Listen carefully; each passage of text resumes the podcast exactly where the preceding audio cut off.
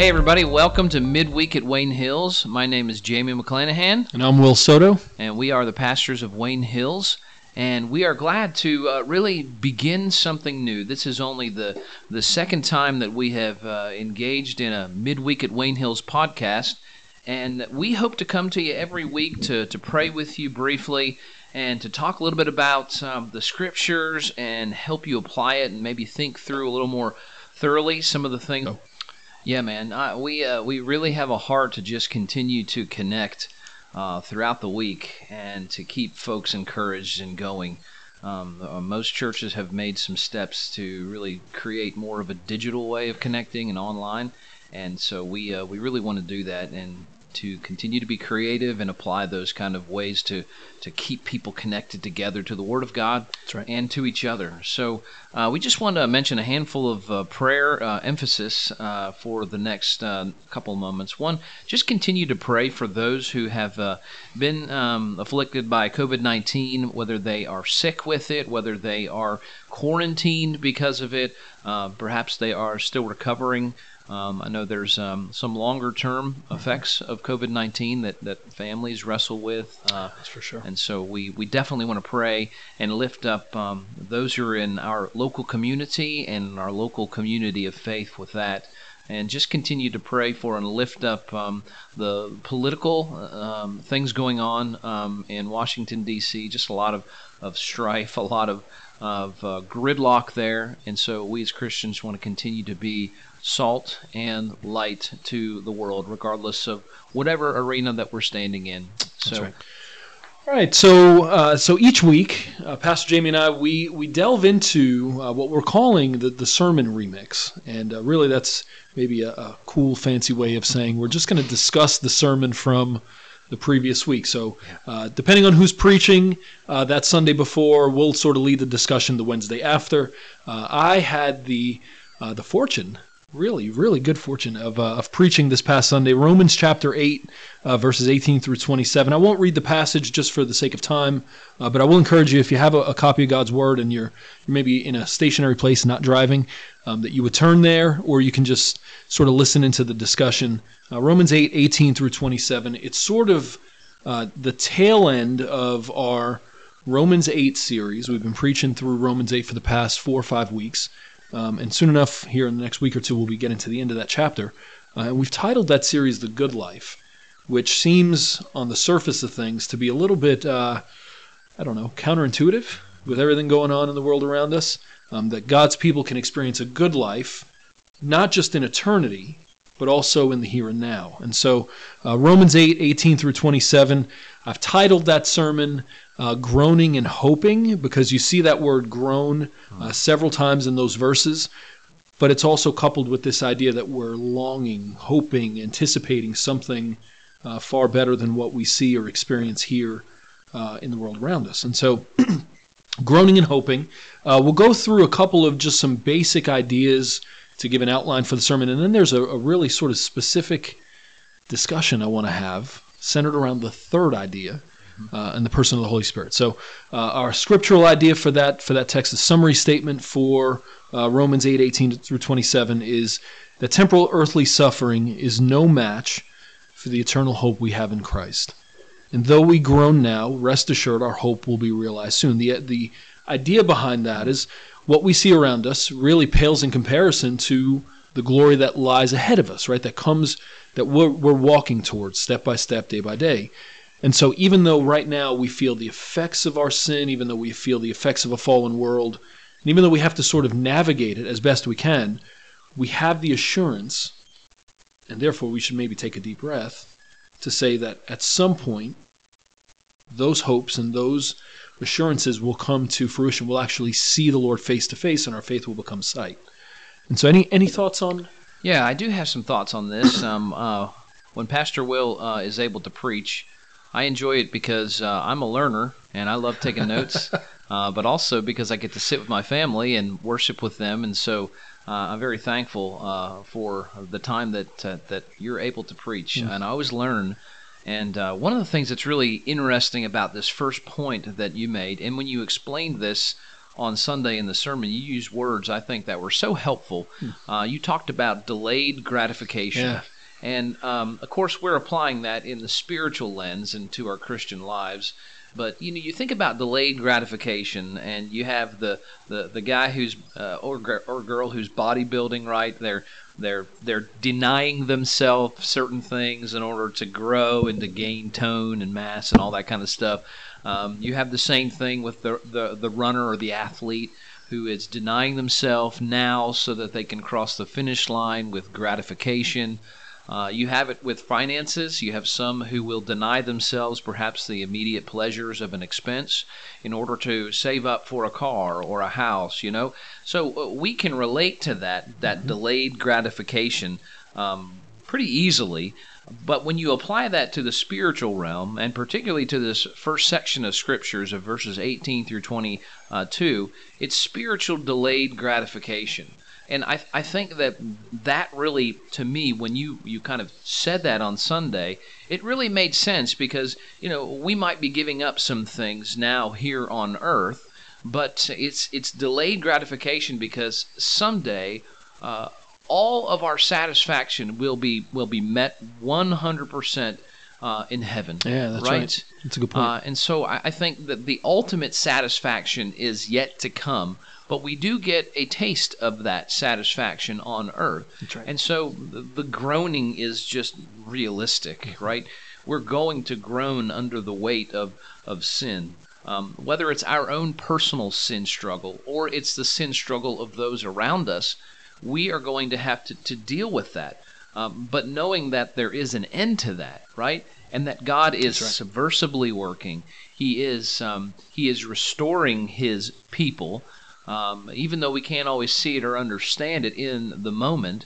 Um, he sees the entire picture yeah, for sure. which which you know has helped me to to consider the the, the old and the, the New Testament and two thousand years of church history to see this truth just come out that that that people of faith, men and women in the Old and New Testament and, and in church history, they have demonstrated this delayed spiritual gratification. And Hebrews chapter eleven, especially towards the end, talks a lot about how these these men and women of faith endured so much. Uh, uh, they are people who the world was not worthy, right? And yet the next uh, the next chapter in 12:1 it says, "So great a cloud of witnesses has gone on before us. They're in glory. They're in heaven. They've finished their race." And so delayed gratification uh, for us means that someday we'll cross the finish line where there will be no more groaning and where we will have ultimate satisfaction for every desire that we have on earth. Yeah, I think that's a that's a great point because you know the idea of, of delayed gratification has its has its most uh, visible application in the counseling world, even in parenting. You know, where we we try to uh, measure self control by saying, "Hey, you know, you let's let's hold off on this one thing. Right. It may be a good thing, it may not be a bad thing, because somewhere down the line there's something far better." Yeah. something we should work towards, something we should hold off for, um, something we should anticipate a little bit more. Um, and so that that that helps sort of orient us towards self-control rather than impulsivity, a, a sense of of uh, understanding rather than confusion, that kind of thing. And so I, I think we apply to the spiritual realm. You're right. There's a a real sense in which we live within this tension of well, we see God's blessing, we experience God's goodness here, but we know that even God's goodness is simply an appetizer for a banquet, a feast, right? That that awaits us.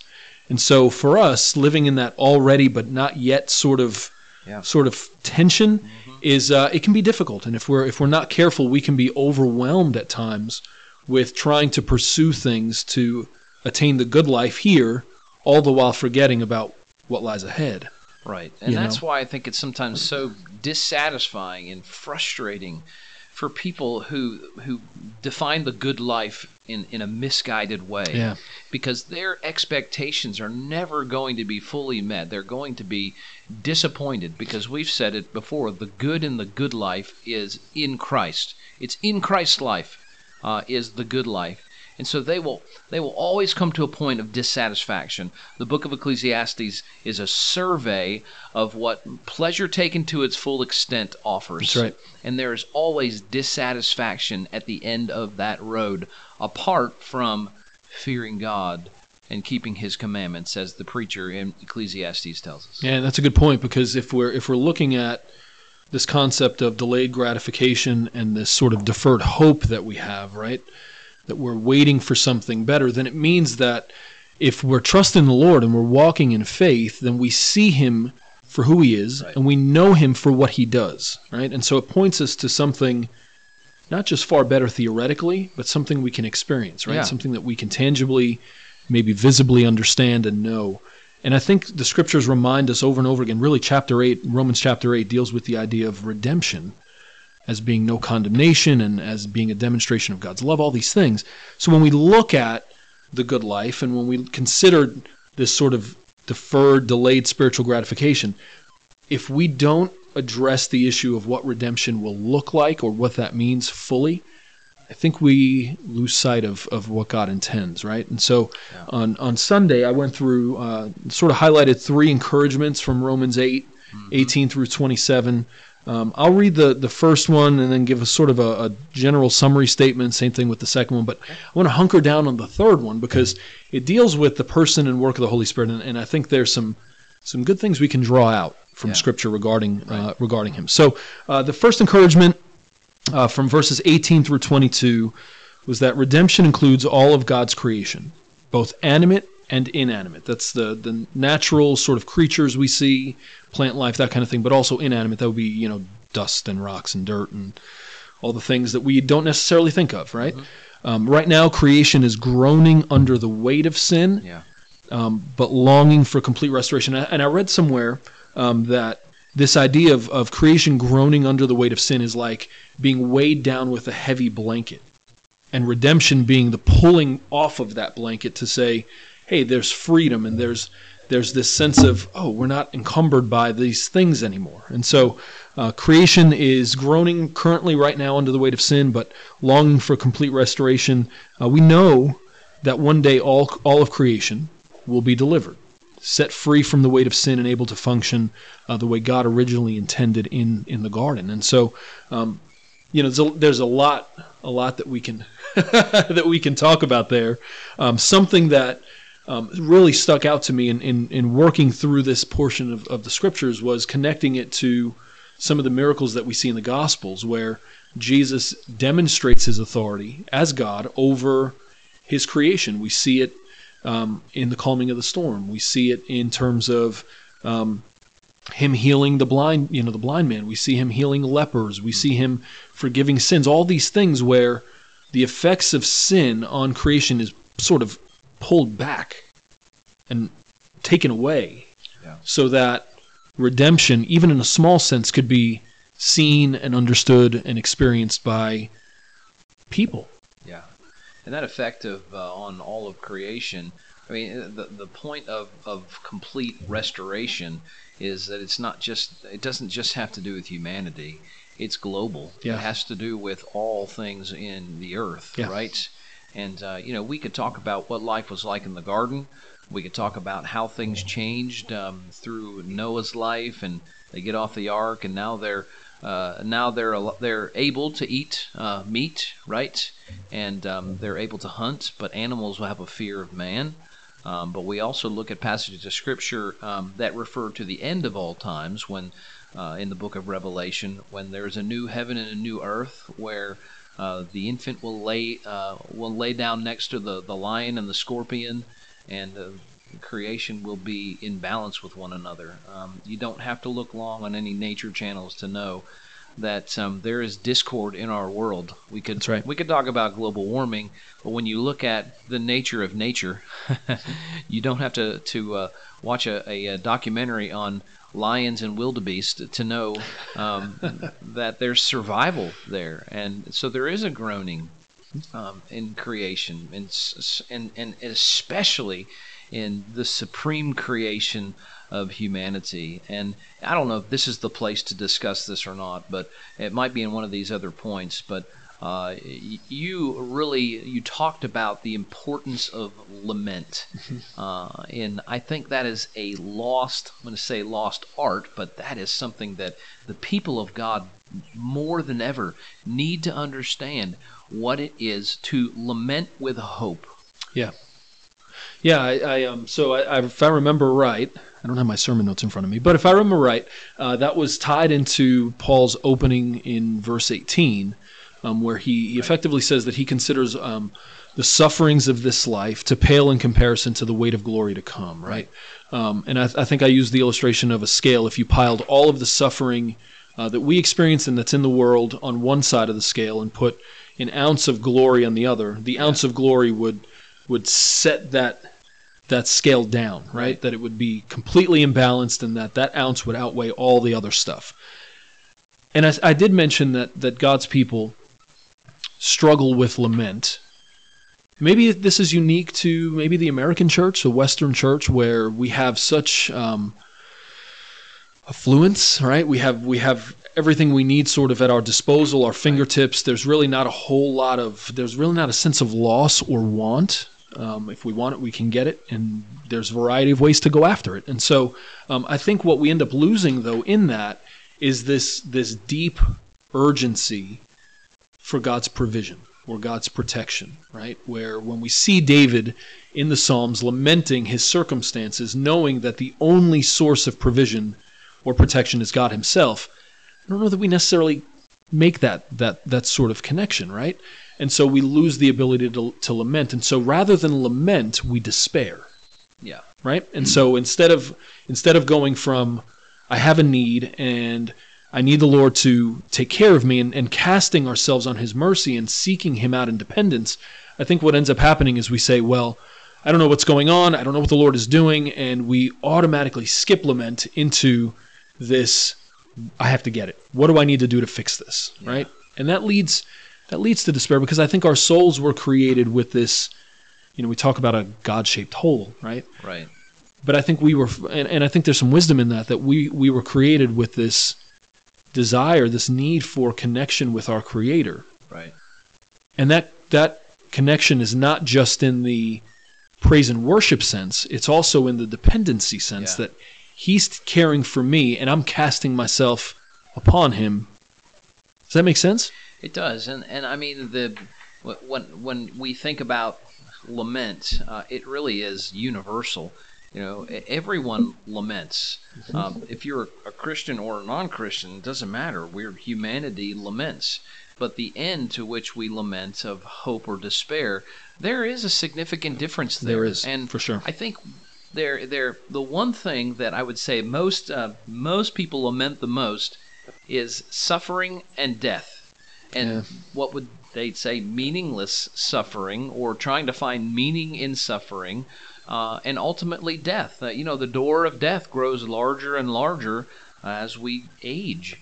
And uh, for some, it is a dark, nasty door with Yeah, that's true. who knows what's on the other side. But for believers in Christ, there's there's the light behind the door, That's right. and and the voice of the Spirit uh, reminding us of God's promises, calling us forward, beckoning us ahead, and so we lament with hope and not despair. That's right. But even the the uh, when we talk about those who uh, who aren't Christians that lament, even the things that they put as answers for laments still leave you hungering, still leave you with question marks, right? Yeah, for and sure. people want their lives to be meaningful. They want to have a good life, it's true, but to them, having a meaningful life is having a good life. And of course, we know that that's tied up in Christ. He is our hope. So we lament as people who are hopeful because, as you say in your second point here, we are God's children. That's right. He's watching over us. That's right. We've been adopted. We have confidence. So lament. That's and I love that you mentioned that in the sermon lament because man, I just feel like um, that is that is so very important. And David has a bunch of lament psalms. You can look them up and read them and pray them. Um, but we have to have a way to spiritually deal with the suffering that we face daily as a community of faith, as a as a nation, um, as a covenant community of, of faith. and lament is a gift of God in that Yeah, way. I, I agree. I- And I'll, I'll, you know, from a personal side, I think lament sort of, uh, sort of disarms our pride a little bit because it forces Yeah. us to look at ourselves for who we who we really are, at least in, in the circumstances that we're in. Yeah. Um, and I know for me, lament is not is not something that comes naturally to me.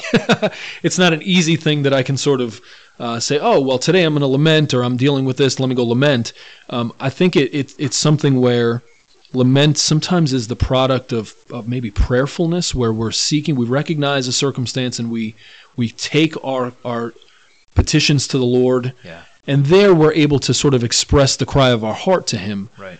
recognizing that hey, some of this suffering that we deal with, yeah, some of it might be self-inflicted because we're we're fallen humans, right? Even though we're redeemed. But I think some of it is just the weight of sin around us, the effects of sin in other people's lives Right. that cause us to have this moment of what is going on, right?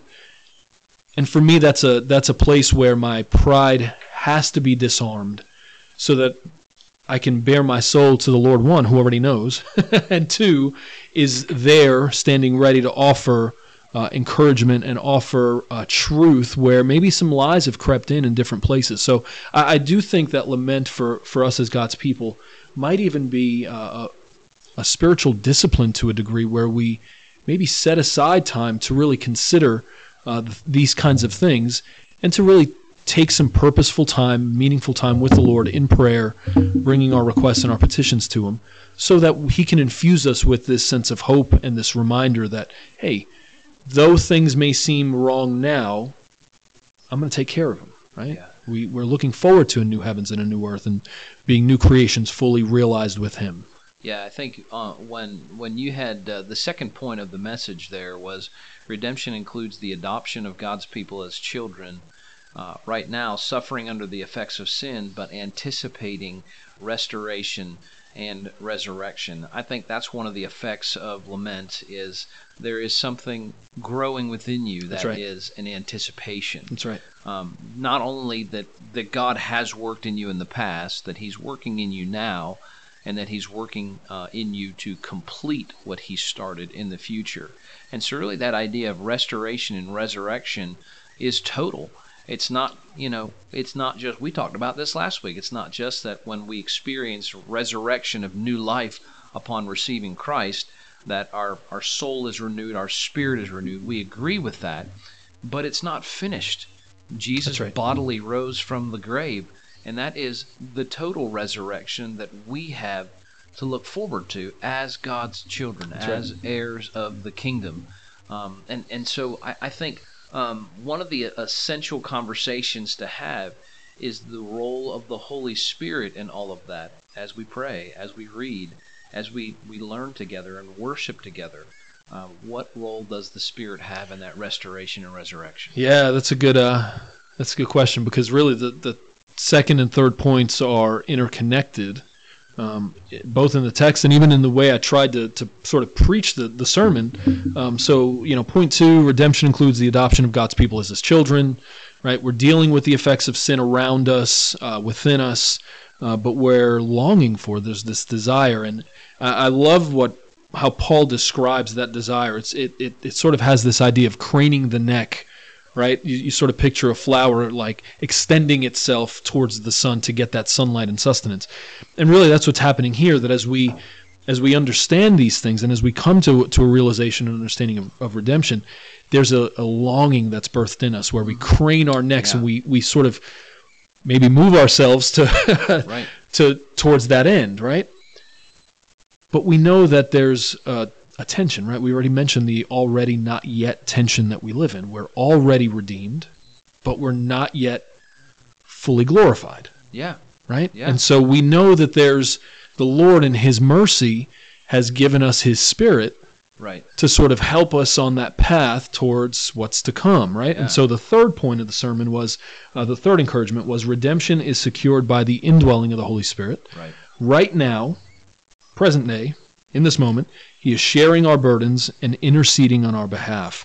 And um, I, I think there's something beautiful in Paul's uh, statement here in verses 26 and 27 that that idea of intercession means to sort of step in. It, it has a, uh, it's sort of a, a brother to the idea of mediation, right? To sort of take the place of one.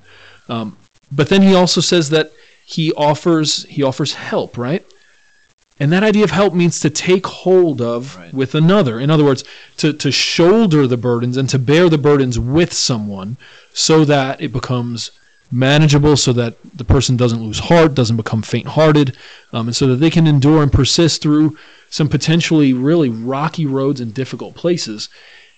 And I think we sort of forget that side of the Holy Spirit, who He is, what He does. I'll stop there because Yeah. we're going to talk about some of the maybe the misconceptions or misunderstandings we have of the Spirit. Sure. Um, but let's talk about who He is, right? Yeah. Who is who is the Holy Spirit? Yeah, I think uh, when I when I consider the indwelling of the Holy Spirit, the present ministry He has in my heart now, and what He will, you know, you've already mentioned that when we receive Christ, we receive the Holy Spirit, which is called the Spirit of Christ, as a down payment, That's right. um, knowing that the final payment is the final glorification. And We anticipate that. We look forward to that. But one of the things I, I like, especially about Romans chapter 8, um, in verse 26, is uh, it talks about how uh, sometimes not only do we not know what to pray, right, but sometimes we don't know how to express what's right. going on in us. And the good thing is that the Spirit of God indwelling us understands us better than we understand ourselves That's right. and we can understand there's a problem. We can understand I don't know how to express what's happening in my family, in my in my life, in my church, in my world. But I'm going to cry out to the to God. And the beauty is that, you know, we can be honest with the Lord, right? But we don't have to be comprehensive. Again, who are we praying to? Our Father in heaven That's right. who knows all things, who invites us to share with him what's going on in our heart. But we don't have to be comprehensive in scope because of the Spirit of God that is interceding on our behalf, kind of going between. Christ's blood makes it possible for us to have that mediatory relationship and that extension of the Spirit of God within us. Again, we said last week, is sort of this syncing that That's right. takes place. S Y N C, right? The syncing that takes place. And so I, I love that passage because so many times I have had a problem that would probably take days to describe if I was informing God of my the comprehensive nature of my issue. But all I really need to say is, God, please help me. I need help with this or that, or I don't understand this. Please direct me. Please provide. And He's a Father that understands. And the Spirit of God infuses those words, completes the thought, the sentence, whatever it might be. That's the beauty of prayer in reference to the Holy Spirit, the interceding part, the, helping part. And so, yeah, I mean, there is a lot to discuss in this this relationship of the Father, the Son, and the Holy Spirit. We are brought into that community. We are given a comfort. We are given a help. We're given the Spirit as a guarantee. And man, it, it is this incredible picture of community and the family of God Father, Son, Holy Yeah. Spirit, Jamie McClanahan, right? Yep, or Will right. Soto, or whoever else, right? That's And right. so, man, what a beautiful, beautiful, uh, really, I guess, uh, what a beautiful relationship to ponder that we're brought into the Holy Trinity. Yeah, I, I think you know when when we read uh, the Gospels, we see that Jesus is well acquainted with sorrow. Right. In fact, he's called a man of sorrows, someone who uh, experienced the world, the real world around him in real time, as as a real human, and um, he endured it and he persevered through it. But then he reminds his disciples in John, I believe it's John 14, right? I'm going, I'm, I'm leaving. I'm not going to leave you alone. I'm not going to leave you as orphans. I'm going to send someone, a helper, who's going to do a variety of things in, Right. in a variety of circumstances, right? And I think what he's doing there is he's connecting his own sense of sorrow and lament for the sin around him and, and the effects of that sin and the struggle that we endure, that he endured, to say, hey, you're likely going to deal with this too. you're going to, you're going to, as you grow and as we walk in faith, we're going to maybe take notice of just some things that aren't right, personally, externally to us. And so he gives us the spirit to sort of bridge that gap for us to say, hey, you don't You can't and you, you shouldn't try to take this on by yourself. Yeah. In fact, there's going to be in you know verses 26 and 27 assume that the the sorrow and the suffering is going to be so deep at times that we're not going to be able to muster the words, right? Even if we could formulate them in our brains, they may not escape our mouths because who knows, right? And we've we've all been in that place where the cries are guttural and the heaving is Yeah. and sobbing is so deep and so so heavy mm-hmm. that there's not a whole lot that comes out, right? That's coherent. And he says here that you know the Spirit intercedes for us with groanings too deep for words. He searches the hearts and knows the mind, Right. right? And he intercedes for the saints to the Lord on our behalf. And and there is something beautiful there because it means that the Spirit is not some sort of external force in the world, right? Tipping over dominoes so that things fall into place. He's actively, personally working in us and through us in very specific, maybe unique circumstances that we encounter. You know, and I think in the in the sermon, if I'm remembering it right, I think I mentioned that you know we serve a God who is who cares deeply about who we are and what we go through. And when I say God, I don't I don't just mean God the Father. I mean the the full Godhead, God the Father, God the Son, God the Holy Spirit. That they're they're each intimately involved in the workings of our lives, Right. individually and corporately, to sort of bring about this sense of redemption and to provide hope as we as we go through. Just uh, let's be honest, a really dark, difficult world around us. You know, so in talking about the the the, the person and work of the Holy Spirit, um, we've mentioned he's the you know the third person of the Trinity. We see in Scripture that he is uh, described as a comforter, a healer, or a helper rather. Um, we know that I believe it's Ephesians one. Uh, reminds us that he's given to us as a guarantee, a down payment, if you will. We know what a down payment is in other other ideas, right? Other other fields. Um, but in considering what he does, there's a couple of portions of scripture that that would sort of direct our steps and our thinking so that we can rightly understand him. Um, I'll just go through these really quickly. Yeah. Uh, Titus chapter 3, we, we see there that he uh, cleanses us, he washes us, he regenerates us according to, you know, according to faith in Christ. And so in that moment where we've trusted Christ for the forgiveness of sins, the Spirit indwells, yes, but in indwelling, he sort of does some heart surgery to clean us out, right? Yeah. Gives us a new heart, gives us a new nature.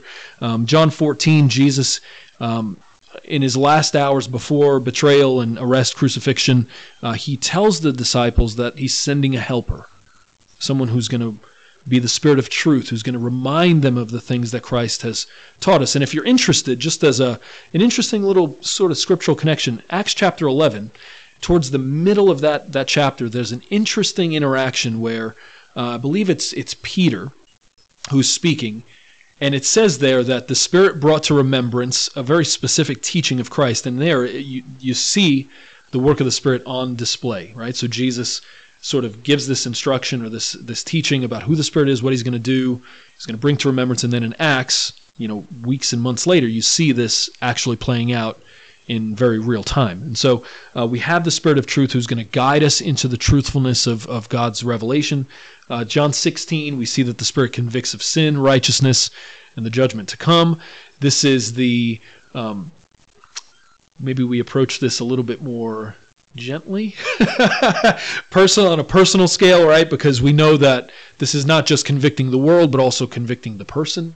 And so for me as a believer, I know that when I go astray or when I stumble into into sin or I do the, the you know the things I shouldn't do, that the Spirit is at the ready to say, "Hey, let's reroute, let's correct course, right, and Yeah. let's sort of move back." Yeah, the nature of that, the conviction of sin and righteousness and, and, and judgment, really uh, the relationship of, the, of Hmm. those is, you know, we're convicted of sin by the Spirit of God. We call we could call that conscience. We could call that, Yeah, that's um, good. you know, the the little voice in your head. I don't know what it might be, but or, uh, but the Spirit of God uh, kind of generates this, and, and, and you're able to, to to know that what you're engaging in is something that is sinning, sinful, which means to miss the mark. It's That's miss the miss the marks of of God's uh, standard of, of God's uh, word, uh, God's will as revealed in His word, and but in doing so, also it reminds you that our righteousness is not built upon our work.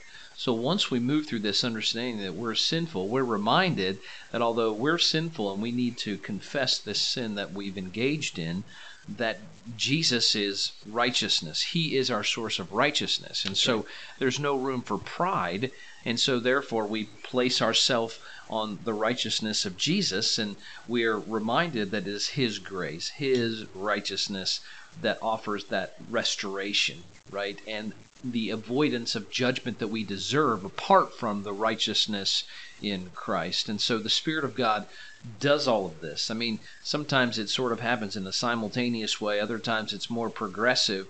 Um, but one of the, I think, one of the agents that, and this is something that we can talk about, one of the agents that I think the Spirit of God uses at times is um, spirit filled, biblically knowledgeable, kind of experienced people yeah, for to sure. come alongside of us sometimes and say, "Hey, listen, you're you're engaging in this, and it's it's not healthy. It's not good." Yeah. Uh, I, I can recall uh, a time in my parents' early salvation history where they had a lifestyle, and they didn't know some of the stuff that they were doing was uh, was wrong and so they started going to church. They had some people who were spirit filled, biblically knowledgeable, who lovingly came alongside of them and said, Hey, listen, this, this needs to, to change. And then gave them guidance and comfort from the Word of God. But I think that's uh, perhaps uh, uh in more, uh, maybe an indirect way that the Spirit of God works to convict uh, folks sometimes of sin and to remind them of the righteousness of Christ and the future judgment Yeah. that is is to come if behavior does not change. Yeah. Does that make sense? No, it makes perfect sense. I think, uh, you know, I, I I've said it often, um, just in, in different teaching and preaching, uh, you know, opportunities that so often the um, most visible, tangible reminder of God's work and presence is, you know, the, another believer, right? And we see that the one another's in, in, in the New Testament are really intended to show the fruitfulness of the Spirit on display one to another, right? So we see in Galatians 5 the fruit of the Spirit, the, you know, the sort of categories of, of function that we have as Christians. But then in the one another's, we see how those things are put into practice. So you, so you mentioned, you know, the issue of, you know, when, a, when we go astray, there's the presence of other believers to sort of help corral us a little bit, right? Right. I love westerns, so I picture a lasso, you know, and going out and sort of drawing back in. but but really, there's something there because you, you look at passages like uh, like Galatians chapter six, for Yeah. instance, you know, where um, you who are spiritual, right, restore such a one as caught in any trespass with humility and gentleness.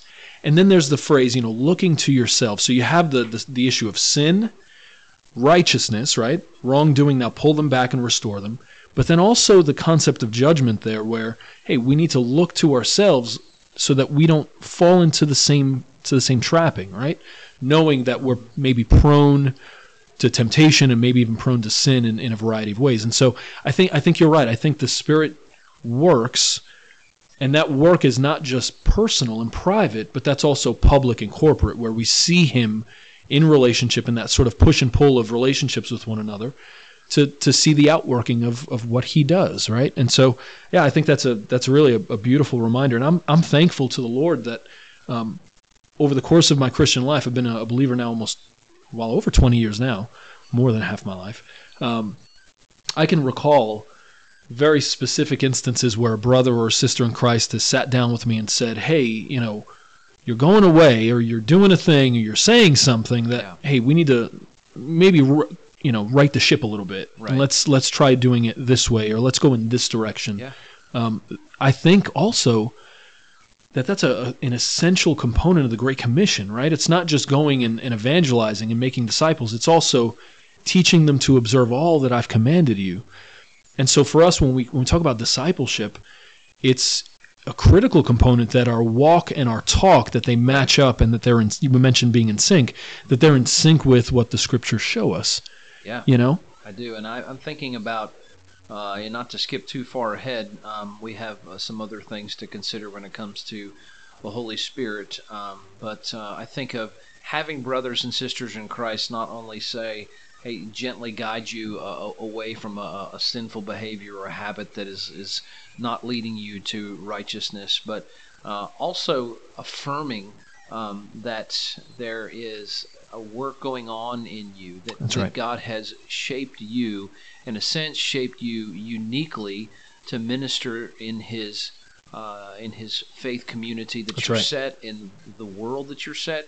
And so, you know, 1 Corinthians 12, 1 through 11 is on here is uh, talks about the ministry of the Holy Spirit in, in, in gifts, spiritual right. gifts. And so it's sometimes helpful to have someone come alongside of you and say, hey, listen, uh, I see this spiritual gift in you, and, uh, you, you know, you should consider walking it out in this way right. or, or however it might be. Uh, and, and that can happen by a person also kind of looking at the Galatians 5 22 through chapter 6, verse 6, and just saying, Look, I see the fruit of the Spirit working out of you in this way.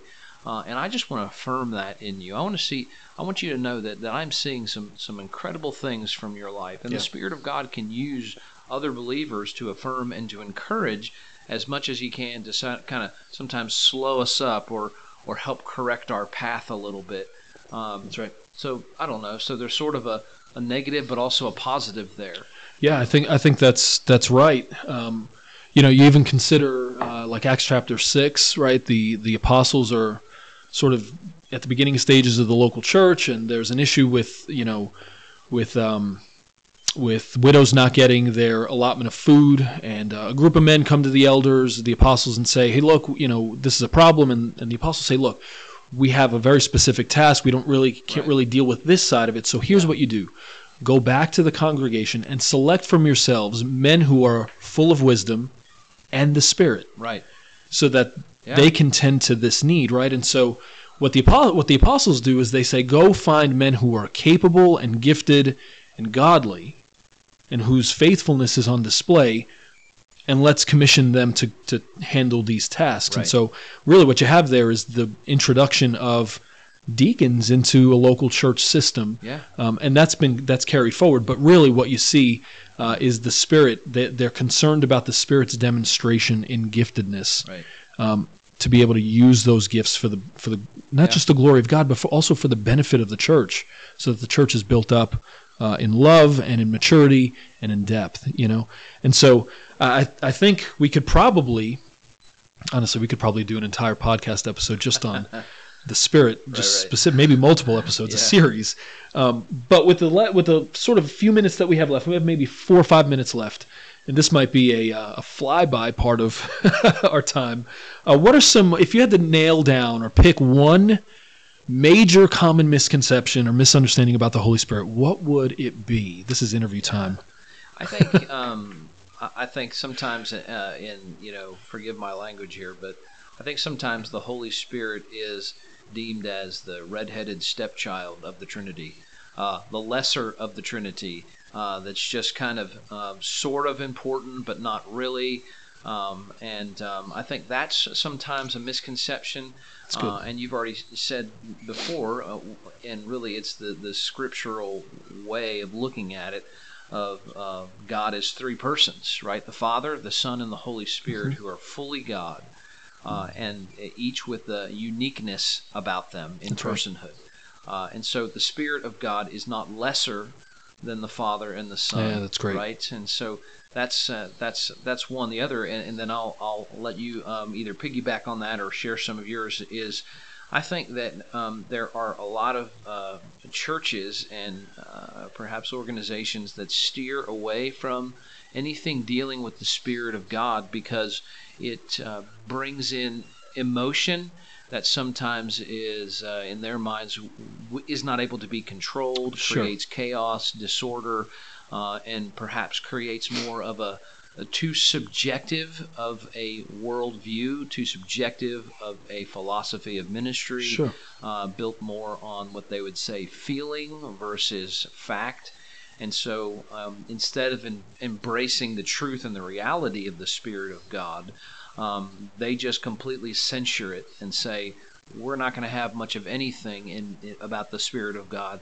Yeah, we acknowledge His existence, but we don't have any sort of. Uh, we're not going to address any of the Right. outworkings of the Spirit of God in the life of a believer. Yeah, so I, I won't necessarily piggyback off of it. Um, I, I agree 100% with what you're saying. Um, I think it's good stuff. And I think that second point where on the one hand we have um, may, maybe groups or, or you know organizations that would you know censure the the work of the Spirit. That's a really good bridge into what I would say is my biggest struggle with, or you know, in terms of misunderstandings and misconceptions about the Spirit, is that I, I think we sometimes treat the Holy Spirit as if he's some external force in the world mm-hmm. that needs to be conjured up or summoned down, if you will, rather than the indwelling third person of the Godhead, right? Yeah. And by by virtue of who he is as equal equally God as much as the Son and the Father are, I, I don't think we need to sort of pursue this formula to say, well, if we have the right music or if we pay, pray the right prayers or if we just do the right things then we can have we can evoke this sense of the spirit's presence because the scriptures even jesus would remind us that and I, and I realize the context here is is unique but i think we we should be reminded that where two or three are gathered in my name there i am in their midst well jesus is not physically present right here right on sunday mornings when we worship right. but he is by virtue of the holy spirit that testifies to him and so for God's people to gather in a place to worship and to pray and right. to, to fellowship and to hear the word proclaimed and to give and all these things, we're not doing these things as a way to conjure the Spirit's presence down. It's to recognize the Spirit's work within us and to draw it out of us, right? right. To draw him out of us. Yeah. So, so I think we have to be mindful of that, that our understandings of, of who the Holy Spirit is, they really need to be cemented in what the scriptures teach us concerning him. And then at the same time, you know, where sometimes we, on the one hand, censure the Spirit, who He is, what He does, I think sometimes we can overemphasize the Spirit yeah. to the expense of the Father and the Son, right? Right. Um, one of my favorite worship songs ever, and I have a lot of favorites, I know, um, is um, I can't even remember the name. Spirit, we love you. Father, we love you. Jesus, we love you. Glorify thy name. There you go. Almost saying you don't, you don't want that. Uh, you know, glorify thy name. And I love it because it, it reminds us of each person of the Trinity, and each person, Father, Son, and Spirit, receives equal praise because that's how it should be, right? We we sort of tend to isolate Jesus and we we exalt Jesus, and we should, but it shouldn't come at the expense of Father and Spirit. And so, you know, there's there's obviously a lot of things we could we could you know go off of in those discussions, but I think I think you know those misconceptions, those misunderstandings are pretty pervasive uh, in a lot of uh, mainstream church culture and a lot of the music we sing. Um, in in some of the ways that we think and some of the ways even that we preach, if we're not careful and mindful, we can sort of cross over into some unhelpful thinking. Yeah, and and and I want to mention one more. I think that's important. Yeah, of course. And then I'm not, you know, I really think that there are times where where uh, people will pin the Spirit of God working out of them mm-hmm. um, against what the Word of God has to say. In other words, to say, I have a word from the Holy Spirit that directly contradicts the Holy Spirit inspired Word of God. And the reality is that the the Word of God, uh, the Spirit filled and, and, and inspired Word of God, will not contradict Himself. So That's if right. someone is saying, I have a word from God, and it is directly opposed to scriptures, then they don't. Correct. And so sometimes the Spirit of God is claimed as a source of authority in direct contradiction to the plain teaching and interpretation yeah. of the Scriptures. That's a good point. And I think that's dangerous in a one on one conversation in the parking lot of a church, but I also think that's dangerous as worship sometimes is being yeah. led in the front of a podium. Uh, we just That's have right. to guard against that importance. Uh, the importance again of knowing the Word and, and, of having relationships, deep relationships with people who are knowledgeable of the Word, who are spirit-filled individuals who have life experience handling the Word of God in the Christian life that can help you navigate some of these uh, these waters. Yeah, I agree ah, oh, there's so much good stuff here. That's right. and I hate to I hate to sort of uh, end things because I feel like we're just now starting to hit a, a, a stride. Um, but I, th- I, think unfortunately our time is up for this week. Um, but you know, as as just a reminder, there are uh, several different ways for you to access the podcast. Again, our uh, Wayne Hills app, our Wayne Hills website. Um, various streaming platforms. We're going to release again on thir- either Thursday or Friday, and uh, this week we'll release the first two episodes, last week's and this week's episode, um, so you can listen at your own uh, discretion, at your own timetable. Um, and as part of this, as we move ahead in in episodes week to week, we also want to encourage you, invite you, uh, that if you have any questions or comments um, that you'd like for us to either consider or address in a, in a future podcast episode, please feel free to, to email me, will at whbc.net. Um, we'll compile those questions, and uh, at some point, I'm sure we'll do just a Q&A style podcast. Yeah. Um, but we would love to hear from you. Any feedback you can offer uh, would just be greatly appreciated. Um, I think that's all I've got. And so uh, we will uh, we'll exit stage left or stage right, whichever the phrase is, right? Uh, but next week we are planning to uh, to pick back up. Pastor Jamie's going to lead the discussion on Romans chapter eight, verses twenty eight through thirty. I believe it's a Yeah. short section, but a loaded section. Right. Um, and we will see you then. We'll uh, talk to you soon. See you later, everybody.